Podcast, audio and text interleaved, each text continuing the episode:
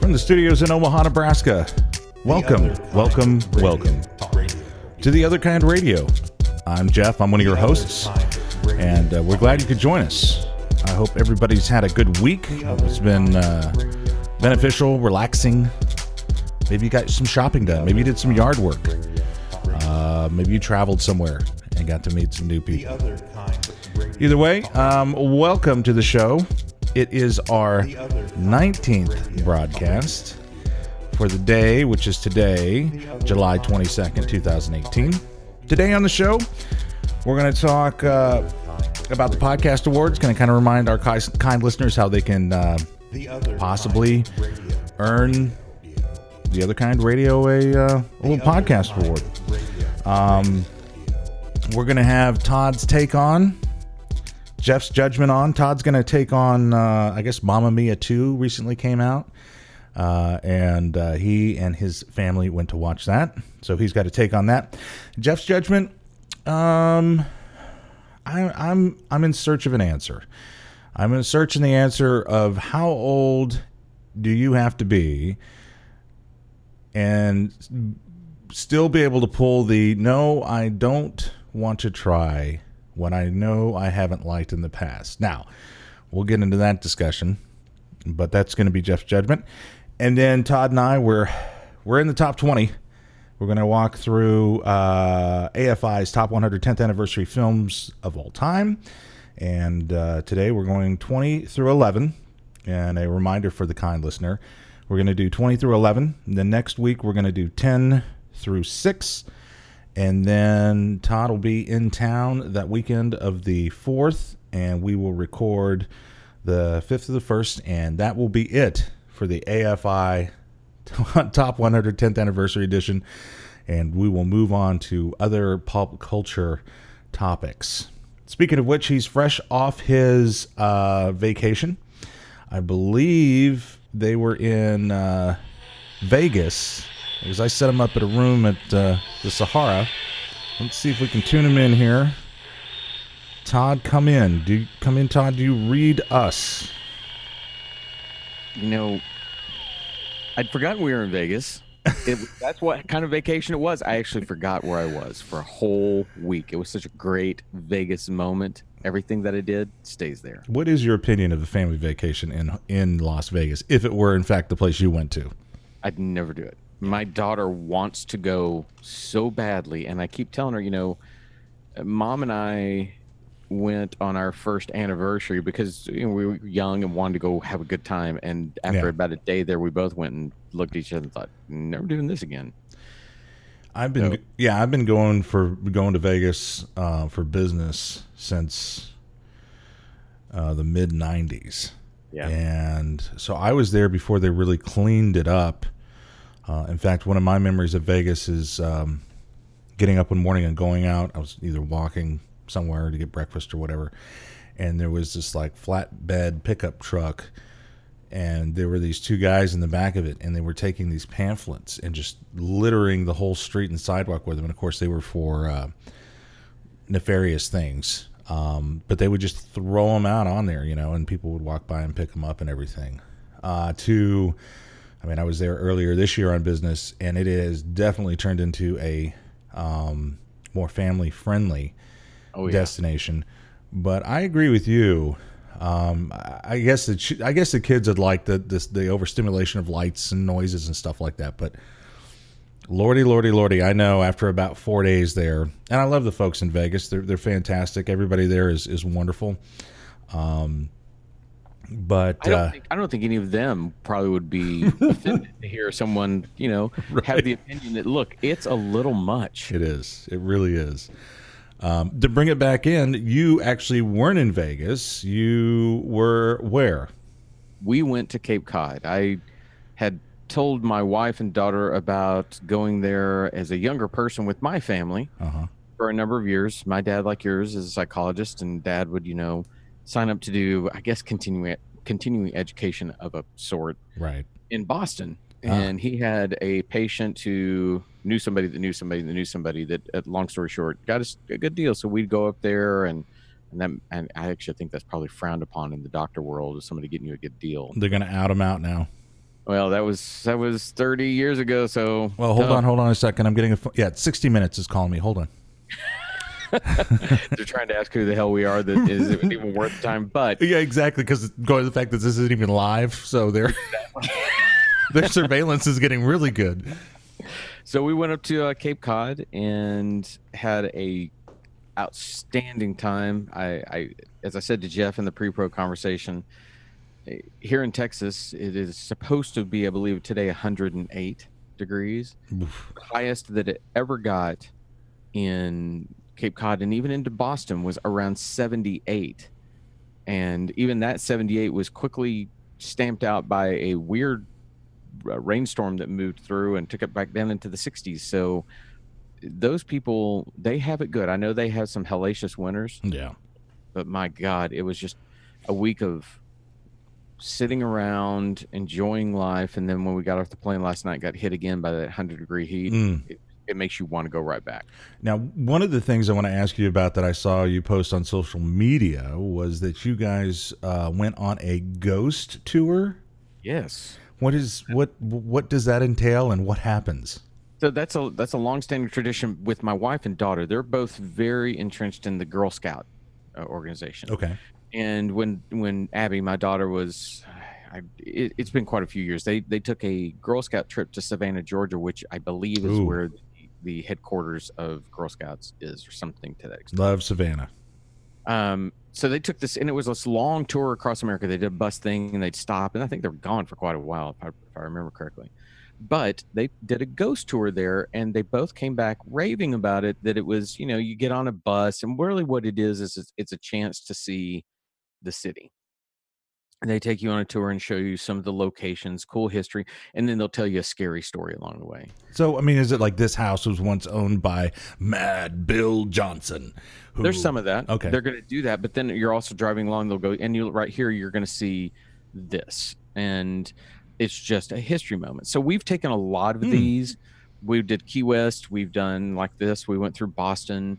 We took my daughter and some of her, one of her friends, and my niece to Galveston, Texas, and did that. Which the reason I bring that up is we've had the high of high. We've had this one in Boston was by far the best we've ever been on Mhm. where you have someone that you can tell is, you know, has dabbled either in stage performance or something to that extent. They know how to entertain you. And she was phenomenal. She was Good. funny, quick witted. I, you know, somebody walks along the street and kind of heckles her and she calls him Anderson Cooper. And sure enough, he walks out and is like, holy crap, he looks, you know, and she's teasing and, and doing these things and it's great.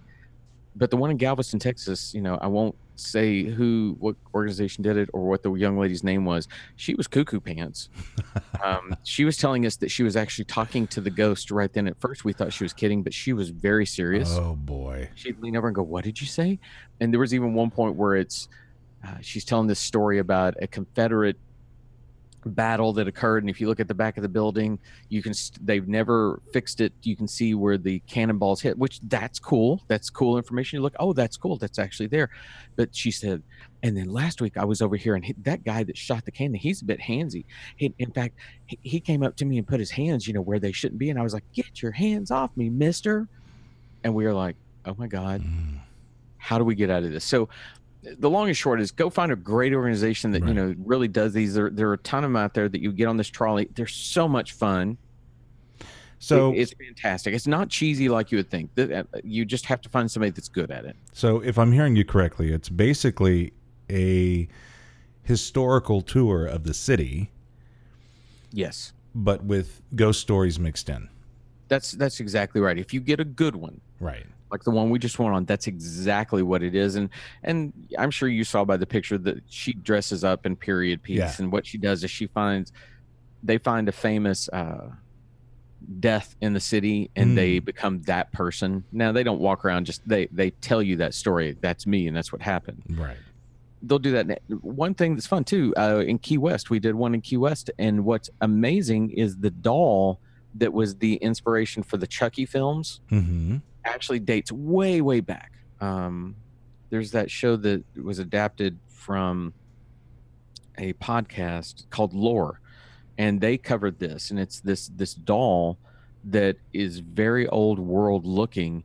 And it took place in Key West to the point that the people in Key West still put little. You'll look around, you're riding around, and all of a sudden you'll look into a window, and they Mm. put a, a sticker there that's that doll, and it will scare the piss out of you but they'll tell these stories. We go along and you actually get to see the real doll. They still have it. So you can see all these Yeah. cool things. And we all kind of like the macabre a bit. So it's a lot of fun. Because I'm guessing, you know, in the early days when they were marketing it, they were like, "Come takes Bob's History of the Town tour," and Probably. everybody was like, Ugh. and then they were like sitting down one night, and Bob was like, "You know what? We need to make ghost stories and that kind of thing." And then it was like, then it was a haunted city tour, and I think that probably bumped things up for him a bit. So Well, and we, you know, there's some that are famous. Obviously, New Orleans has a Oh, ton yeah. of history like that. I can only, we've never done that. It, it's just, it's to me with family, it's half of, exactly, we know the three of us like this, and Mhm. it's just what we do. yeah, and it would it wouldn't be a trip without it. And we've had the lows but this one was fantastic. Even though that was the day of the boston rainstorm that it lasted literally from two o'clock until we left the city at midnight. And it was a steady long rain. So part of it we got off that trolley and we were just soaked. Yeah. but we'll never forget that experience. It was just it was it was great. My parents took me to art museums on our family vacations. so did mine. And that was that was fun. Because there's nothing like being a pre-adolescent and be put in a room where you can't touch anything you can't make any noises. Um yeah. No i mean it was good to see some art. I just never you know it's i just never it, it took a while even to this day i mean I, I i try and appreciate art but uh you know i can i'm good. Like i when i the first time i was in new york city i went to the the, the met and oh it was it was my favorite uh, museum you know experience I ever had, and I realized it was because I was by myself, and I could go and look in a room if there was something I was interested in. I would read and look at it, but you know if it was a room that didn't really have much to offer, I was able to just blast through it. So Right. um, Well, I think I think honestly, a lot a lot of the reason we do this with uh, our daughter, my wife didn't take trips like this with her parents. It was much more drive across America and see the biggest ball of twine. and they would go to places. Her dad was a big lover of Western films, and they'd go to those kind of locations, Ah. etc. We talked about the things we wish, and, and with my parents, even though we went to Cape Cod, we did a lot of what you're saying. We went to those places, and even and I'm sure you probably saw on some, some of the social media, we stopped by historical sites as Yeah. well. Well, that used to bore the crap out of me too. yeah, We want to have fun things, and it's always like, hey, what do you want to do? What do you want to see? right, and building in something like a ghost tour is our cheesy way of doing it. Now, the, the, the interesting thing, so the Boston Strangler obviously happens in Boston, and we're going along, and, and my wife and I are both true crime fans, and, and we knew where this was going when the lady started telling the story. But to watch my daughter listening Mm, as she starts telling uh, the the events behind the first murder, and then all of a sudden the trolley stops, and she just says, "In this apartment, right above this this business, is where the first body was found." and you're sitting there right by it and that's that's kind of spooky and yeah. you're just like okay that's that's something i can hold on to but you're still you're seeing the history of the city it's it's great we Yeah. enjoy the hell out of it and i'm sure we're going to get another one of those weirdos in galveston eventually but you- Yeah, I would put NOLA on there. I haven't been on one myself, but uh, I have been there on business quite a bit to New Orleans, Nolans,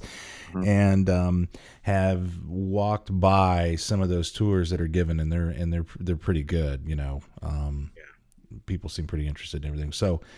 Um, well, good. We're we're we're. Uh, I'm going to speak for the kind listener. We're glad you had a good vacation and and welcome back.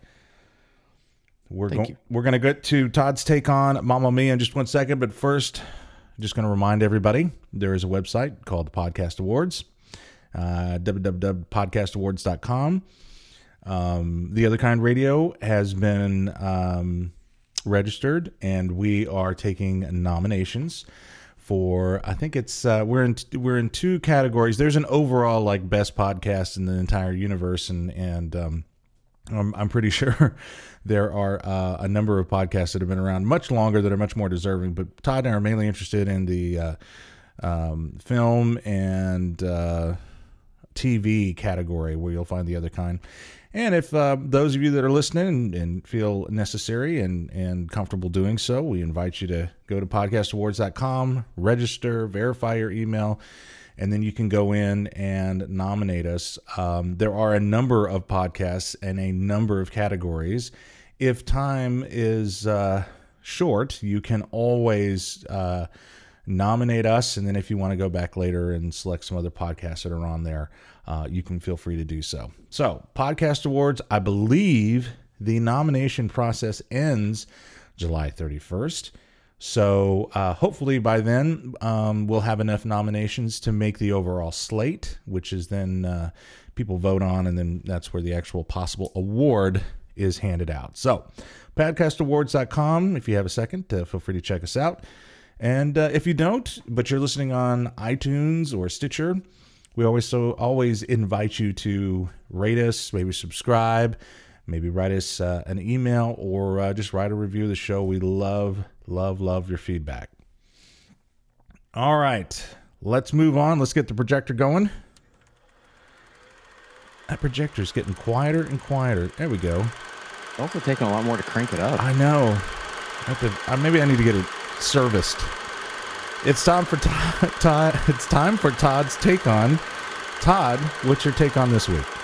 So I have never hidden my love of the movie musical, the musical format in general, be it stage or film. I, I love it. When it is executed perfectly, I don't know that you can have a artistic expression that I think can be more moving. I think that it equates very well to action films. I think people you have to, you know, people that say I hate musicals and then say because they're unrealistic because no one would sing, but they love action films where robots fly and laser swords occur are people that aren't really looking at what they're saying um, so i bring that up because the Mamma Mia franchise, I was I, have never been a big ABBA fan. As a musician, I can really respect the the craft at which they craft the pop songs. I've always thought the lyrics and their songs are borderline asinine. Um, they're hooky, they're catchy, but as soon as you get a true sentiment, then they'll say nonsense words. Um, and trust me, you know, you, you go find any number of them and you can find that. So my so, wife takes me to see the original. I'm sorry. Real quick. So what would one of them be? Super fragilistic esque Seattle. Blah, blah, blah, blah. Would that be not a nonsense that, word? Not that. Far, not that far from it. Okay. Really not. So, and I'm going to get back to this whole nonsense thing. Okay. So my wife drags me to see the original stage production of Mamma Mia. I oh my god, it was one of the most painful, worst experiences of my life. And then, lo and behold, a few years later, she tells me, oh, "My God, they're making a movie." So we went to see it with got Meryl Streep in it, who's not my favorite actress, but look, you cannot deny the woman can execute she can sing. She can sing beautifully. I admired in that that first film that Pierce Brosnan is in it, and he can't sing, but he still sang, and I admire that. I think musicals need more of that because that would be an interesting musical where not all of us can carry a perfect tune. Oh my God, it was one of the worst movies I've ever seen. I think it's horribly directed. I think it's horribly executed. I think the songs are put in places where they make no sense, and instead, a scene will feel like let's start having the characters talk about something that makes no sense to what they're talking about, but it makes sense to the, the goofy lyrics in the song. So, fast forward to this week when we continued another Hartzell family tradition of going to see a movie while we're on vacation. Um, that's something that my family did when I was a kid. I saw Jaws 3D in Cape Cod with my dad. I remember doing things like that. We saw the original airplane on vacation. Well, my daughter is a big fan of the Mamma Mia uh, whole franchise, and, and I have no problem with it. Um, so she basically let it be known that she wanted to see this, and I said, okay, fine, let's go see it. The reason it's my take on is that, oh my God, it, this shows what happens when you put a real director in charge of a film. This film actually understands what it's supposed to do. This under, this understands that a musical works on the pretense that an emotion is either so high or so low that the only thing they can do is to sing about it. They've gotten to the point where they have to emote in that manner. This director, Ol Parker, who doesn't have a ton of directing credits, but did the whole Marigold Hotel uh, there were two films of that series, and he wrote those. Does a fantastic job with staging the the songs, with understanding that if you're going to have a big production number, you have to you have to have evoked all the emotions for everyone that's going to be in it. You can have singing in the rain where Gene Kelly's singing up down the street and it's just him singing and the police officer looks at him like he's crazy. Yeah. Because he has an emotion all of his own. But if you're going to have a big production number, they all have to be there. So there's a moment in this where they repeat one of the great ABBA songs that was used in the first film and then they have a big production number. Well, the reason I point this out is in the first film, there's another one where all of a sudden everybody in the world's dancing. Yeah. They've not been a part of what's happened before. And I've told my daughter, I'm like, this is just that's bad filmmaking. I know you like it, but these people don't know what she's doing. They would should be looking at her just like in Sing in the Rain. This film executes flawlessly to the point that by the end of it, it becomes a recitation on mothers and daughters, and you know, being uh, the father of a, a, a, an only child I look at that mother and daughter relationship and I was moved by it. You know, it it was truly what it means to be a parent and to give yourself to that child. So I I remember I recommend it. I'm not saying it's a perfect perfect movie musical, but it's that rare sequel that improves upon the first film. So did they use just as many ABBA songs in in this one as they did in the original? They did, but they this is another thing I think this one does better is that it doesn't just go for the hits because they've already used the hits. Right in the first one, they use the, the, the song that I'm referring to is they used uh, Dancing Queen, probably, you know, arguably one of ABBA's most famous songs. Never heard it. You heard it. um, and that's the one when everybody's dancing. Uh-huh. And I thought, I, I, when, when something like that is executed beautifully, I, I'm moved by it as I am by any film. Right. They do a fantastic job with it. But then the whole thing where I'm saying it evokes the mother daughter thing, I've never heard the song that they used. Uh-huh. And it's, it's really smart because I'm not feeling like, oh, they're just building to use that song. So it's it's all ABBA songs. I, I it, there's a ton of them. Yeah, I like what you said there because that's that's the hardest reality fence for me to jump when it comes to musicals. Right. Is is everybody knows the words, everybody knows the dance steps, and and I don't know why I'm wired that way but it really disconnects me from it. And I think that's why we've talked in the past about why West Side Story and some of those musicals are, are more mine. Cats was another one that I really liked. Um, because again, Cats, you're already set in this fan, this fantasy world. Um, right. but, uh, besides music being fantastic, but you know, it, it just, for me, it's, it's when the entire city or town because right, usually it's in a that. town square and everybody's you know doing that and uh, it, it, really for and it's not a conscious thought necessarily for me it's just it's something that pulls me out maybe it's just the way my brain is wired logistically i'm just like there's no way that you know i'm gonna be i'm going down to the store to buy milk and then uh, you know i'm gonna be delayed 15 minutes and then i'm gonna get home and you know those at home say well, why are you late I say oh well you know we live in the in the magical musical town, and you know Cinderella had to sing about some stuff, and so I had to get in there and do my boogaloo. So I, I think that musicals are no different than any other art form. Uh, that could be jazz music, that could be a type of painting if you are not exposed to it and to what's trying to happen, it feels wrong. It feels jarring. And I think that action films are that way for some people. I know my mother can't watch them because she's she's like, this is just asinine that these people are just spraying bullets. what happens to all the people that would get hit on the side? Well, mom, that distracts from the yeah. distracts from the emotion we're seeing here. It's the same thing. That's that's so funny because you know I'd be like, but it's so cool. But you're right. It's this. It's the exact same thing. Wow. Um, so what is the storyline, real quick? Because I, I, know Mamma Mia, they meet somebody, they go to Greece or something, right? And they fall so, in so love. the original film is essentially Meryl Streep's character had moved to Greece as a young lady, uh, had along the way toward Greece, had met three men and had uh, love affairs with oh, each other. That's right. It's Who's My Daddy. Yes, it's Who's My Daddy. Um, she was also the member of a singing trio. Mm. So this one jumps forward to that. Um, it's now about the child she had. Now, the child she had was in the first one. Right. Now it's about her, and that she and her boyfriend have split up. She's trying to open this hotel in tribute to her mother. Blah blah blah blah blah. In Greece. Yes, in Okay. Greece, and it's a very it is a wafer thin plot, wafer thin. It, it, you you look and you think this is just stupid Right. if I think about it, but at the same time, that can be the best films in the world that are wafer thin are the kind that create characterizations and moments that make us forget the plot. We Yeah. like the character so much. And Yeah. Lily James, who stars in this, who is Cinderella, who is also in Baby Driver, there's she's just one of those people that lights up the, the, the lens when she's on it. She's Wow. fantastic. Well, that's good to hear. Uh, you know, I, I don't I don't uh, have kids, so I you know that's not really on my radar as well as uh, musicals. But uh, um, it's good to hear that they they improved upon it and didn't make it worse. Because again, uh, you know, I'm just so conditioned when you hear that there's a sequel coming out that it's just going to be an awful movie. So you just are like, okay, well, you know, not gonna not gonna pay any attention to that. So well, good. I would I w- would not have seen it if not for my daughter. And even when we when we went in, she said, "Please don't blast it apart. Don't tell me how horrible it is." you like, you know, that's when you have to give the dad speech. You need to like it on your own. I can like it the way I like it. Yeah. But when it was over, I was like, I loved it. Right.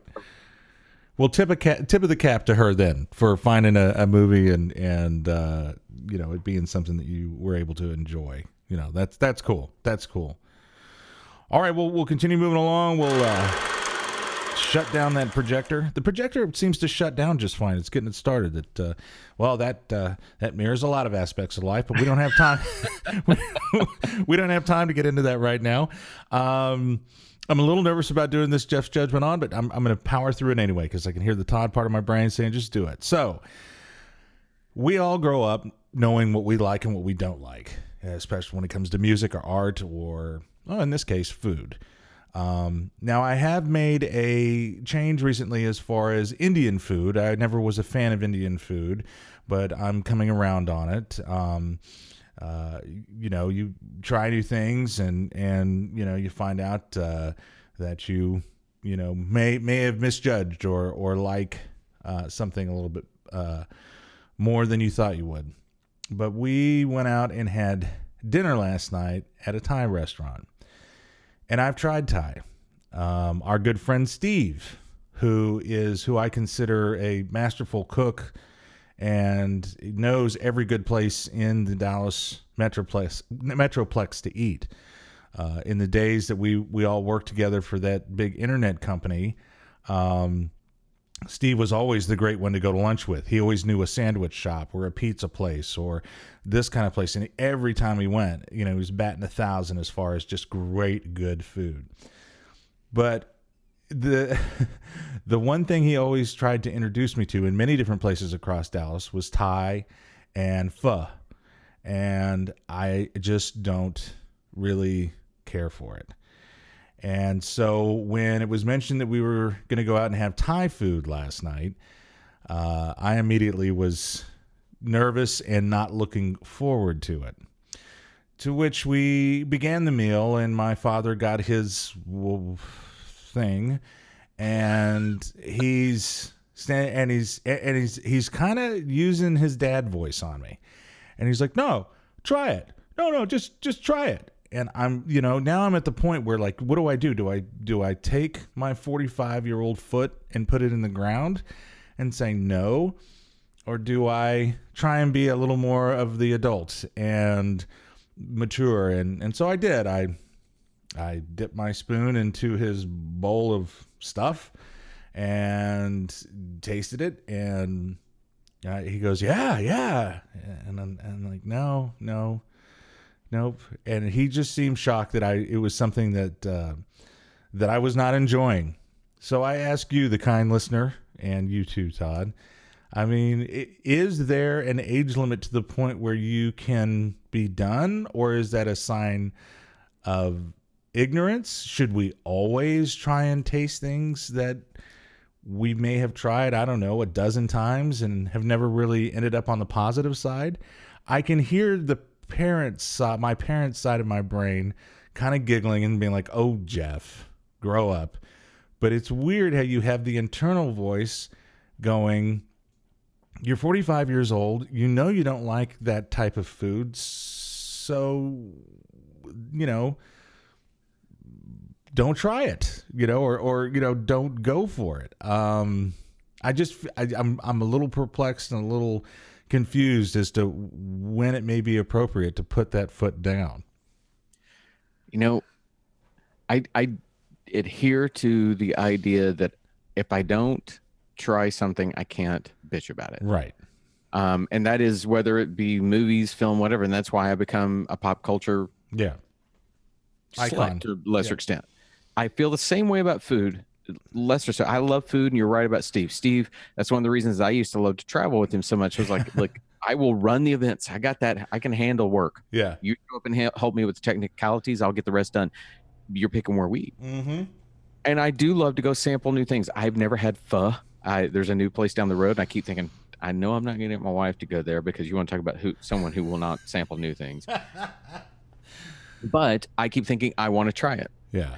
But like you, I've gotten to the point. I, I'm a few years older, 51, and I think, man, I've, I've really been pretty good. Yeah. I've really tried a lot of things, and what I'd really prefer is to have another bowl of really good handmade or homemade wings. Yeah. Something that I enjoy the Yeah. flavor of. yeah. So, and it's weird because you talk about Thai food. I've I, I've had sampling here and there. I haven't had it. We talked about it before that, like you with Indian, I just don't know much about it. Right.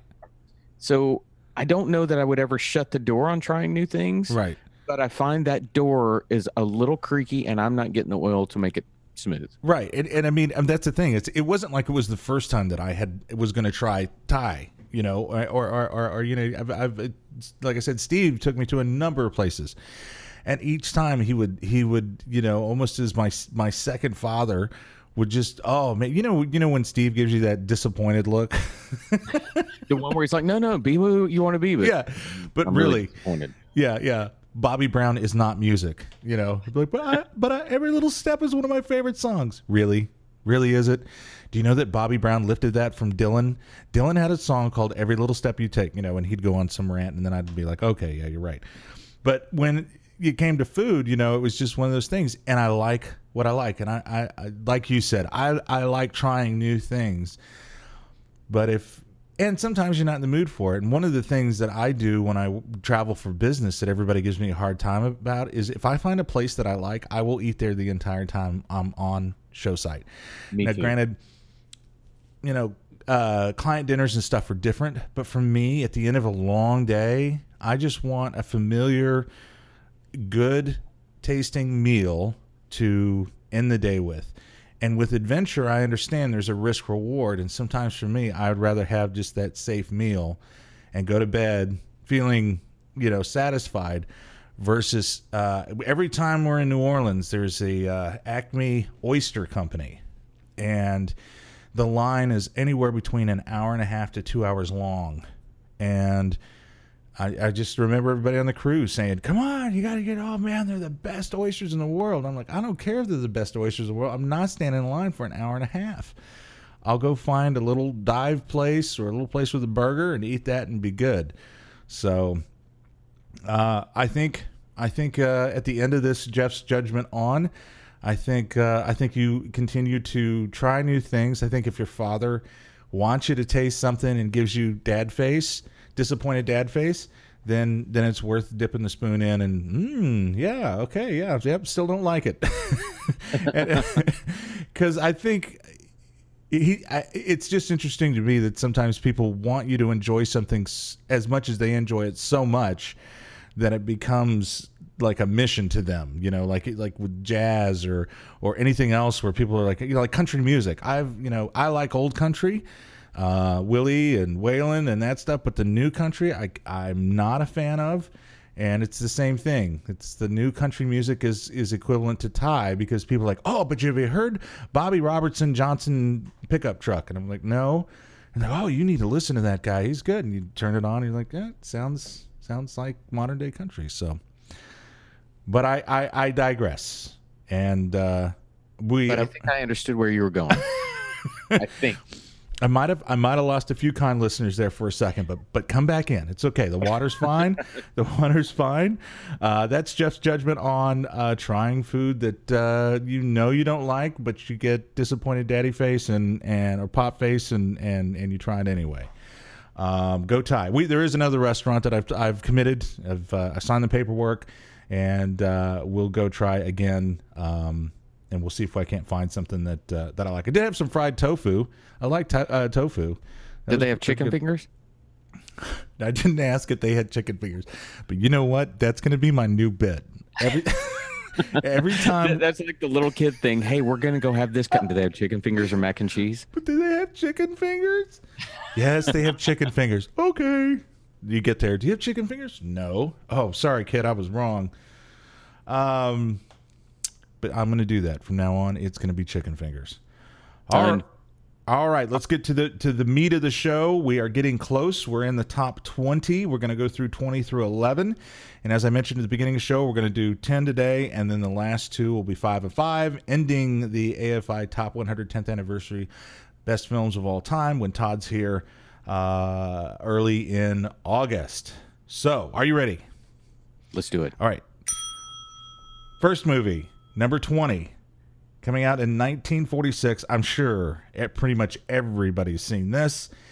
It's A Wonderful Life. And I'm, I- I'm- very I'm- interested to hear what you uh, what you want to say about this. I, I I felt the pause there, so I didn't mean to step on your words. But No, no. The, the bell you did at the first, I feel like we're on the lightning round of let's make a deal or something like that. We didn't discuss this. We aren't doing fast movies, Go. right? Okay, Right. I'll go. So it's a Wonderful Life, 1946. Frank Capra. It's a holiday classic that features a complex performance by Jimmy Stewart as a suicidal man, redeemed by friendship and the recognition that each man's life touches many others. It's a, it's a holiday classic we've all seen. The thing about it that probably was shocking for that era, and one of the reasons that it transcends the unusual tripe that you get with a holiday film, is Stewart was not known for complexity of his performances.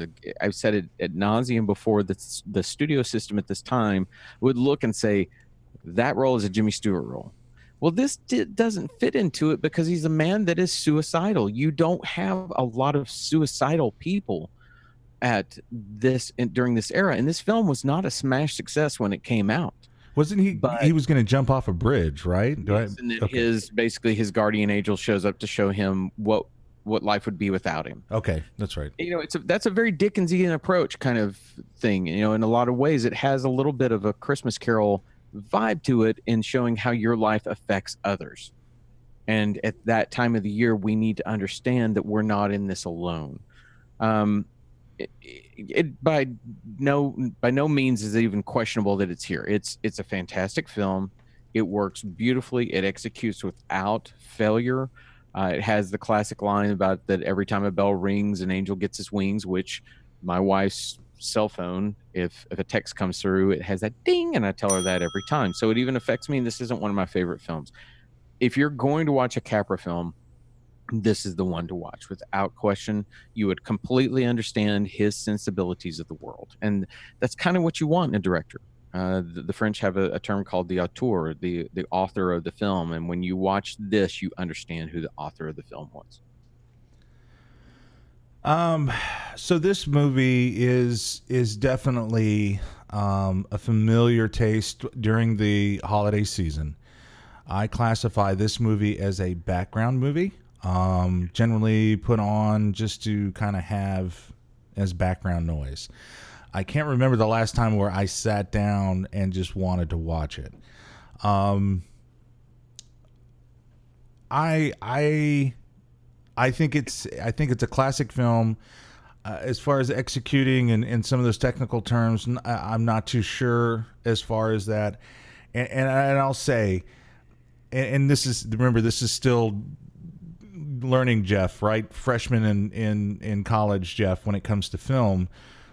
But I don't, I- I do not agree with it being um, this high. Now, one of the things that may bother me uh, or may con- alter the, the the taste in my mouth when it comes to this movie is it, it, it is always on during the holidays, um, and so I think it, it loses some of its its magical uh, touch, if you will, because of that. But as I as we progress through this list that we've got, and I look back over of what we've seen, um, I could see it maybe in the top fifty but top 25 to me is a bit of a challenge um, because as I'm learning was as we've learned in going through some of these movies, some of the movies are in the places that they're at due to the technical execution, acting, screenwriting, uh, um, photography, but some are in there just because of the lore and the uh, the vibe around them and the longevity that they have. And unfortunately for this one, uh, I, I, think it should be lower on the list. Um, not at the fault of anybody that uh, uh, that created it. Um, but it, like you said, even when it came out, it wasn't a really big success. So I'm I'm wondering how much of its placement is based on the fact that it's just kind of become a part of uh, pop culture or the holiday scene. This is not to fault anything you said. This is not one of my favorite films. Right. I, I rarely watch it. I have implored my wife, who loves sentimentality, especially around the holiday. She's never seen it, oh. and probably one of her biggest hangups in the world is is if everyone else loves it, I don't want a part of it. Right.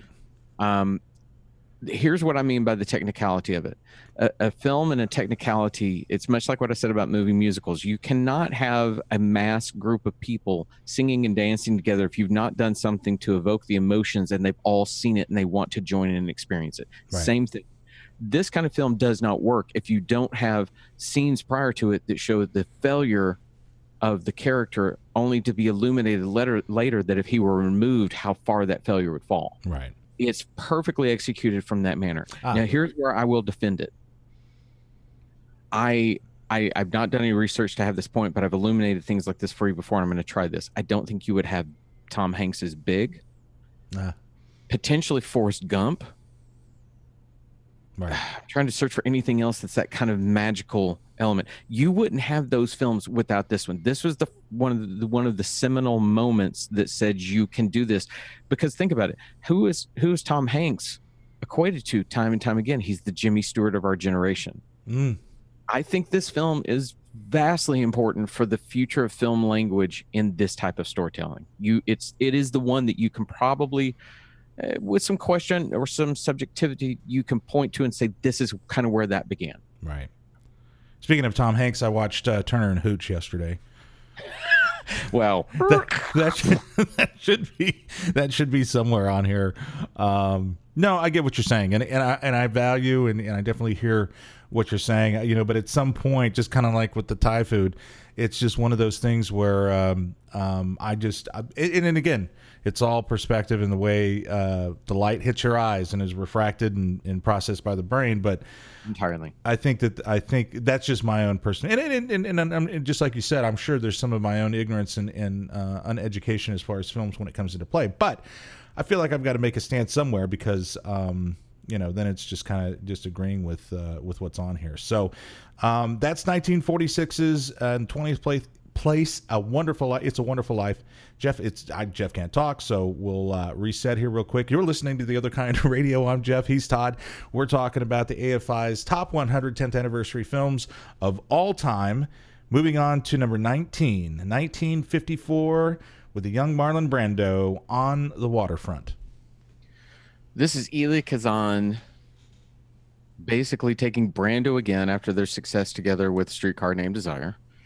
Brando is a longshoreman who could have been a contender, who rebels against his brother and corruption of the New York City docks in this powerful story that mirrors the political climate of the early 1950s. I am going to simply draw a line in the sand and simply say the reason this film is where it is, and I don't know that it could be placed much lower than 25. It's not my favorite Elia Kazan film, but it marks a turning point in screen acting where Brando becomes the de facto, wow, I want to be him. I want to act like that. I want to be natural. Now, you can watch it and it seems a little over the top compared to today, but at the mm. same time, that I could have been a contender is you have to look at what the acting style was in that era. Mm-hmm. You have to look at it and say, this is what's happening. It wasn't until one year later that James Dean came along in the same thing, and these two were hand in hand together. Yeah, they they they basically were evoking a style that no one else knew. And let's be fair, do you know who directed James Dean in East of Eden? George Lucas. Elia Kazan. Oh, okay. Todd Wynn, One point for you. Well, he directed on the waterfront. He directed East of Eden. Yeah. Same director looks for these same kind of people that are naturalistic.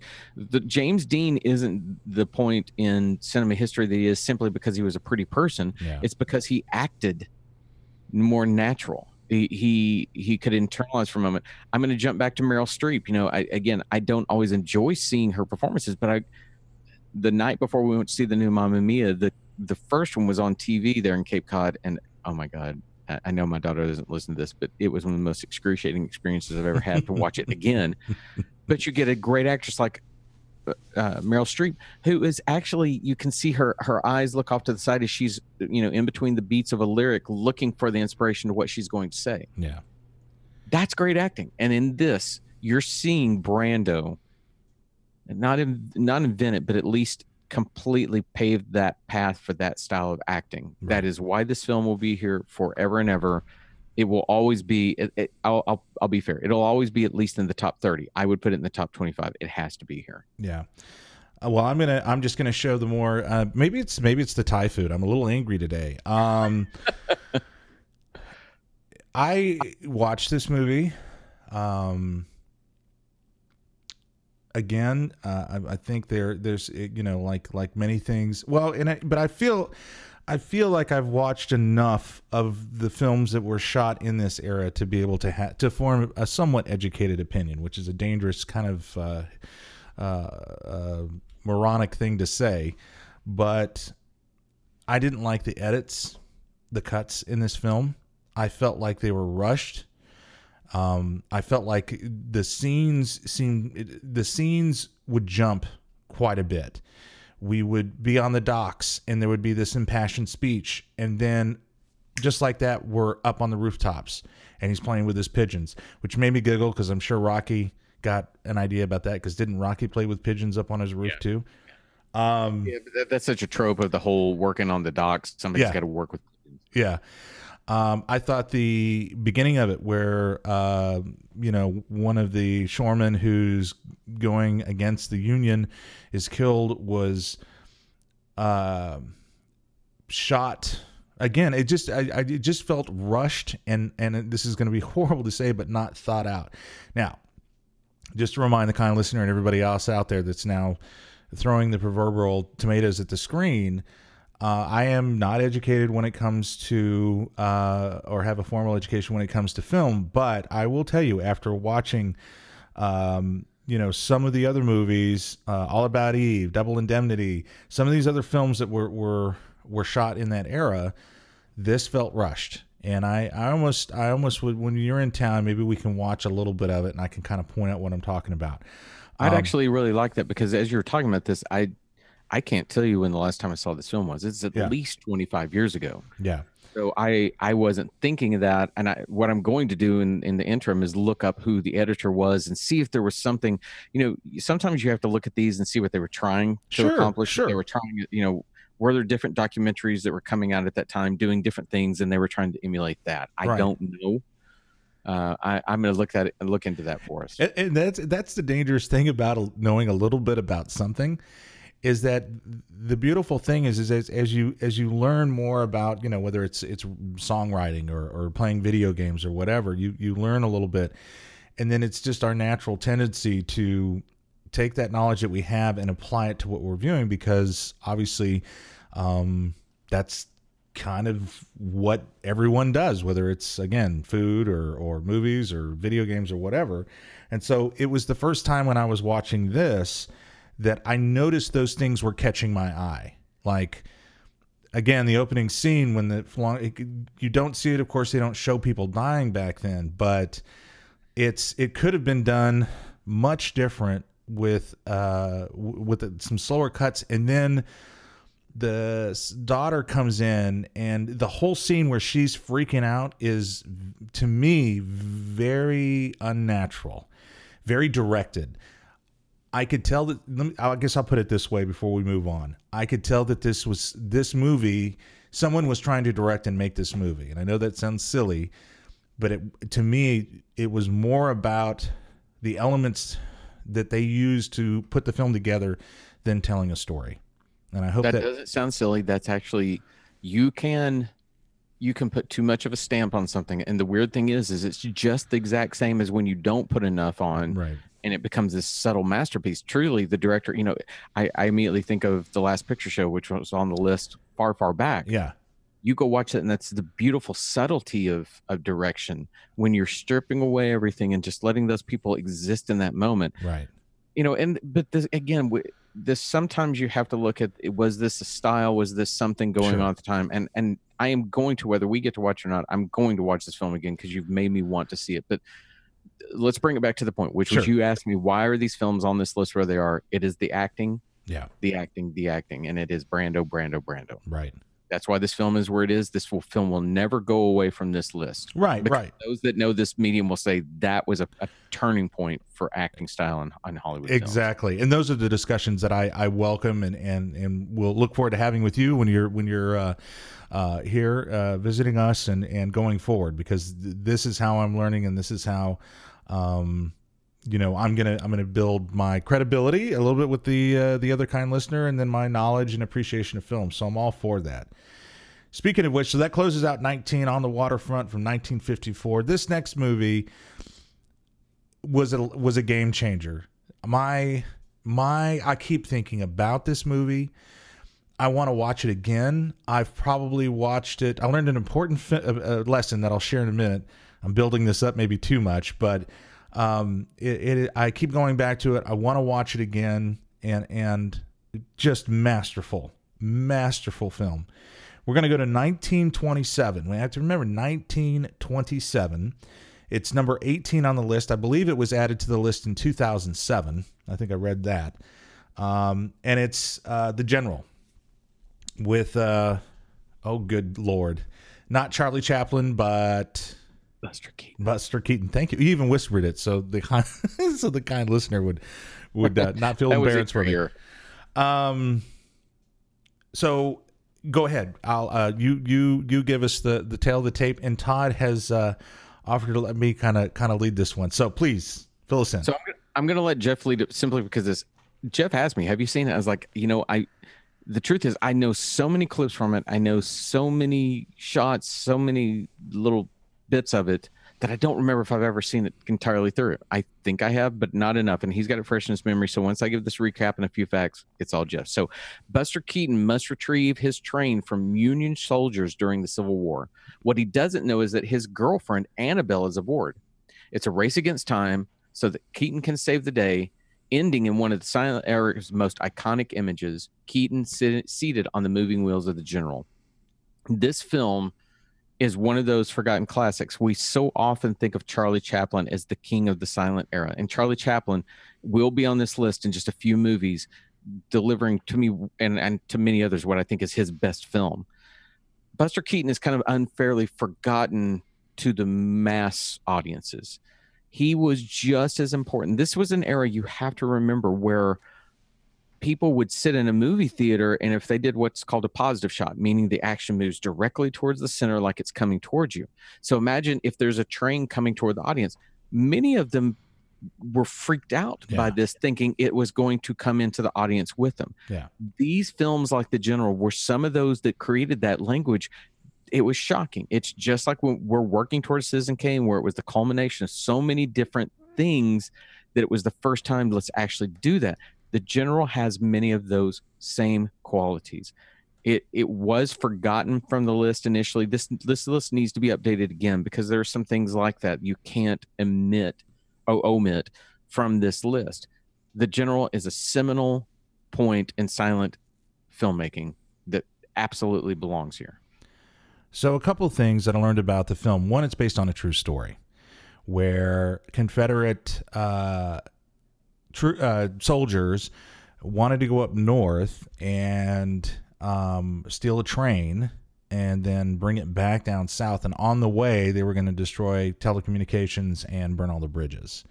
So that's one thing that's interesting um, that was based on a true story.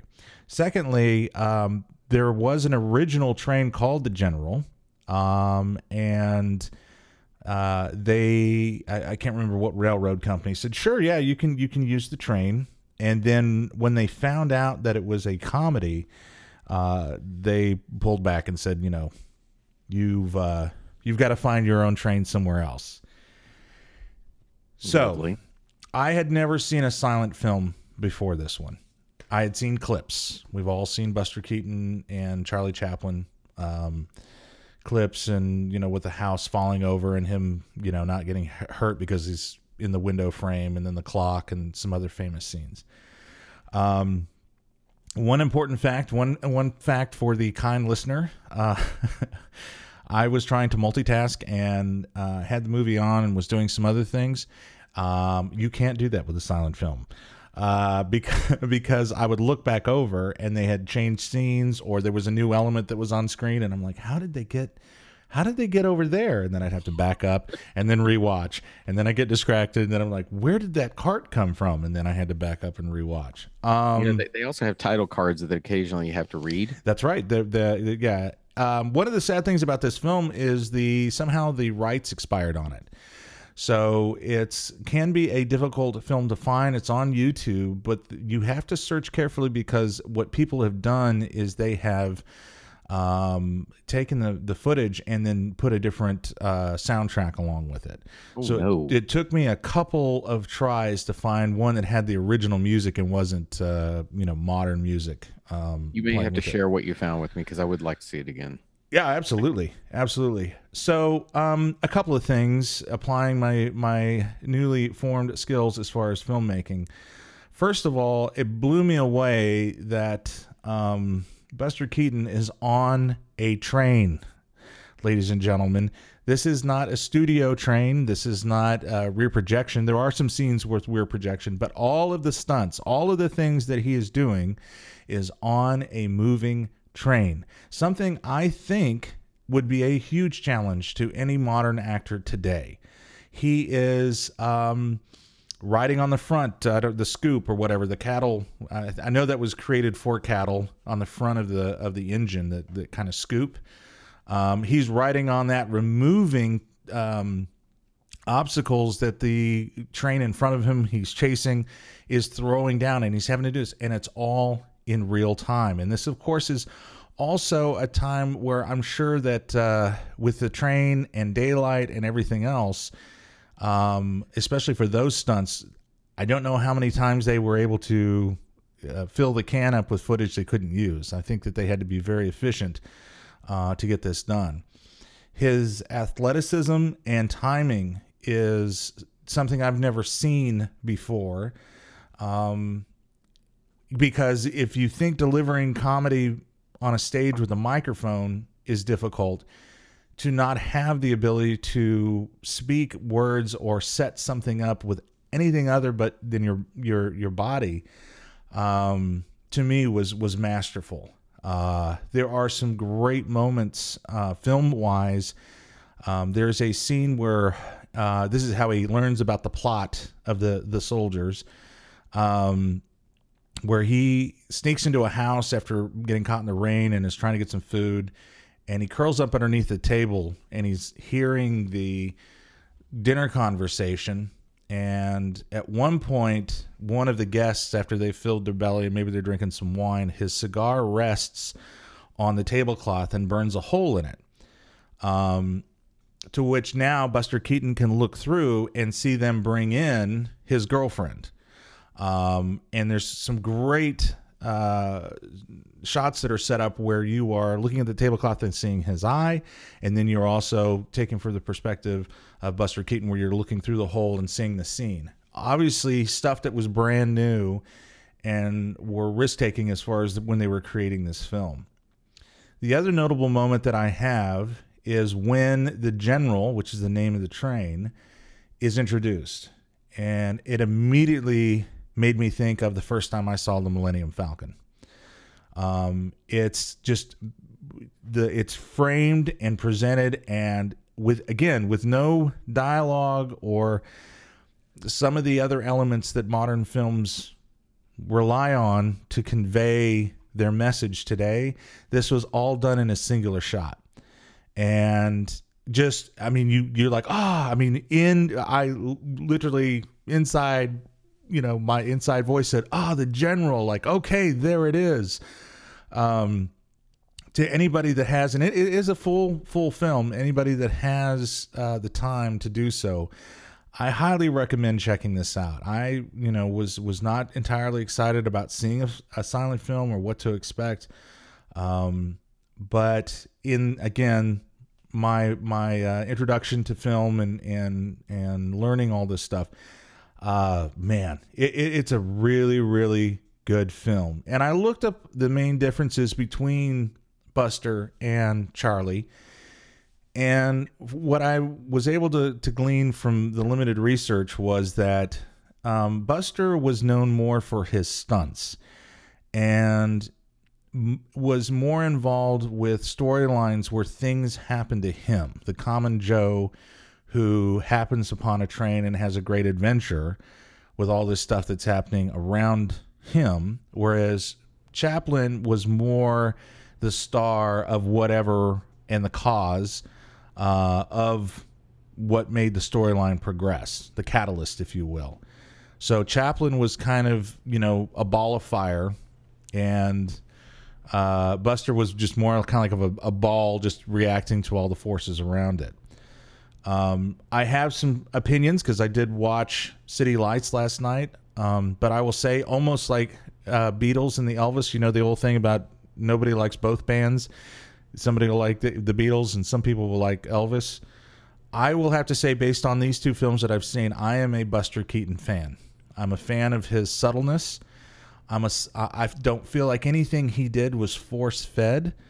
Um, the stunts are amazing. I mean, and, and, I'll dare to say, I mean, you know, some of what he was doing, Jackie Chan, some of those those you know very talented actors and actresses that that perform their own stunts. This is where it was born, and I'm pretty sure that back in 27 when it came out, there wasn't a team of you know um, stunt coordinators there to instruct. I'm sure a lot of what he did was very dangerous, and it really it really shows and pays off on on what you get to see uh, in the film. And that I know I've kind of rambled there, but uh, really enjoyed it and and uh, highly recommend uh, kind listeners check it out. I'm you you didn't ramble. I'm honestly very proud of you. Oh, thank you. Everything you said in that is everything that I'm constantly when we talked about the, doing this idea of this list is what I was trying to put out to you is that these films it's not just about what do you like it's not just about what was popular it was it's a culmination of all and it w- where did the language begin while you were talking I do remember I did see this film this was one of the silent films that I was uh, shown in school ah um, when you start off, you see things like this. You see, uh, we didn't watch City Lights. I forget which of Chaplin's we did watch. We watched Metropolis, but really, what they're going to show you is much like what you talked about with the cigar and the hole. Yeah, they're going to show you that the language of film is not dialogue. Silent film created a language to where the image told us enough that occasionally you would put in a title card and mm-hmm. it might be dialogue or it might be a scene setter or something but the majority of the language was what was seen the one of the films that we get to today at number 13 is borderline a silent film yes. and i'll talk about it when we get there it is executed perfectly because if you turn off the soundtrack you could still understand the story right that is so so crucial in film and it's something that so many people forget is that a good film. Let's think about the Quiet Place that came out, or a Quiet Place that came out this year. Yeah, it is effectively a silent film because they're forced into a world where they can't make a sound. But think of how well that's executed. Because were you ever confused? What was happening? No, no. That comes from this. They understood that if you not only put together images that are action happening in one shot. But also, if you juxtapose, if you put this image next to this image next to this image, it tells a sequential story. Right. Keaton and Chaplin. I, you know, I think your whole thing of the Beatles and Elvis, or the Beatles and the Stones, or whatever you want to do to compare those. Right. I think that's a perfect example. You may like one or the other, but you can't look and say that it isn't brilliant what they are doing. Oh yeah, yeah.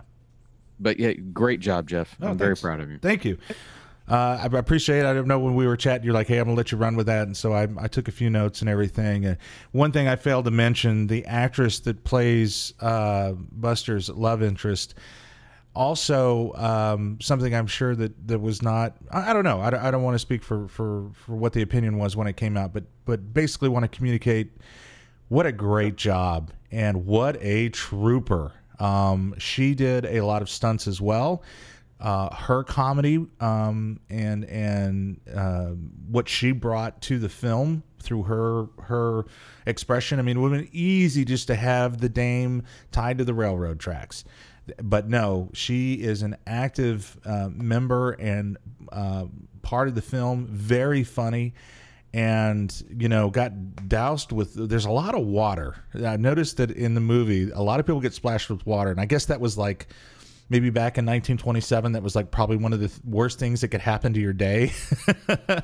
So um, she spent a lot of the time getting doused with water as, as much as the bad guys did too. But uh, we'll watch a little bit of this when you come up. But uh, thanks again. And, and i do uh, uh, really encourage everybody to to check this out. It's uh, it's worth uh, looking at. That's 1927's 18th spot the general